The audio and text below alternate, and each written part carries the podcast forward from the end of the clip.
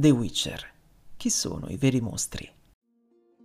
They came after me with masterful deceit, broke down my loot and they kicked in my teeth, while the devil's horns minced our tender meat, and so cried the witcher, he can't be bleed.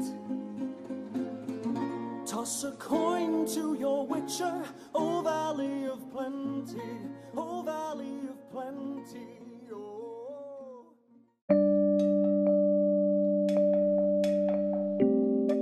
Demoni, mostri, creature leggendarie, fanno parte da sempre dell'immaginario umano.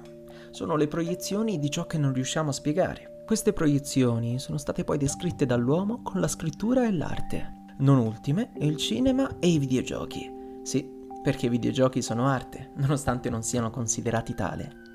Tra i vari autori che hanno cercato di descrivere a loro modo quell'universo immaginario, c'è anche Andrei Sapkowski, che narra nei suoi libri le avventure dello strigo Geralt di Rivia. Il suo compito, come di tutti i Witcher, è quello di cacciare le proiezioni delle paure umane, i mostri.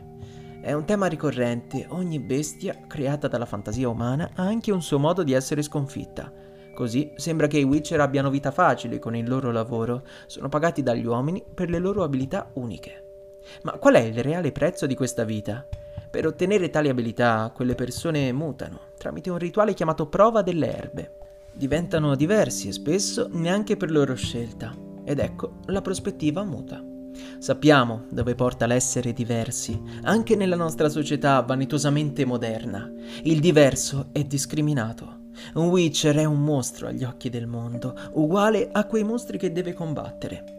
Quello che dovremmo capire è questo. Il peggior male dell'umanità è l'umanità stessa.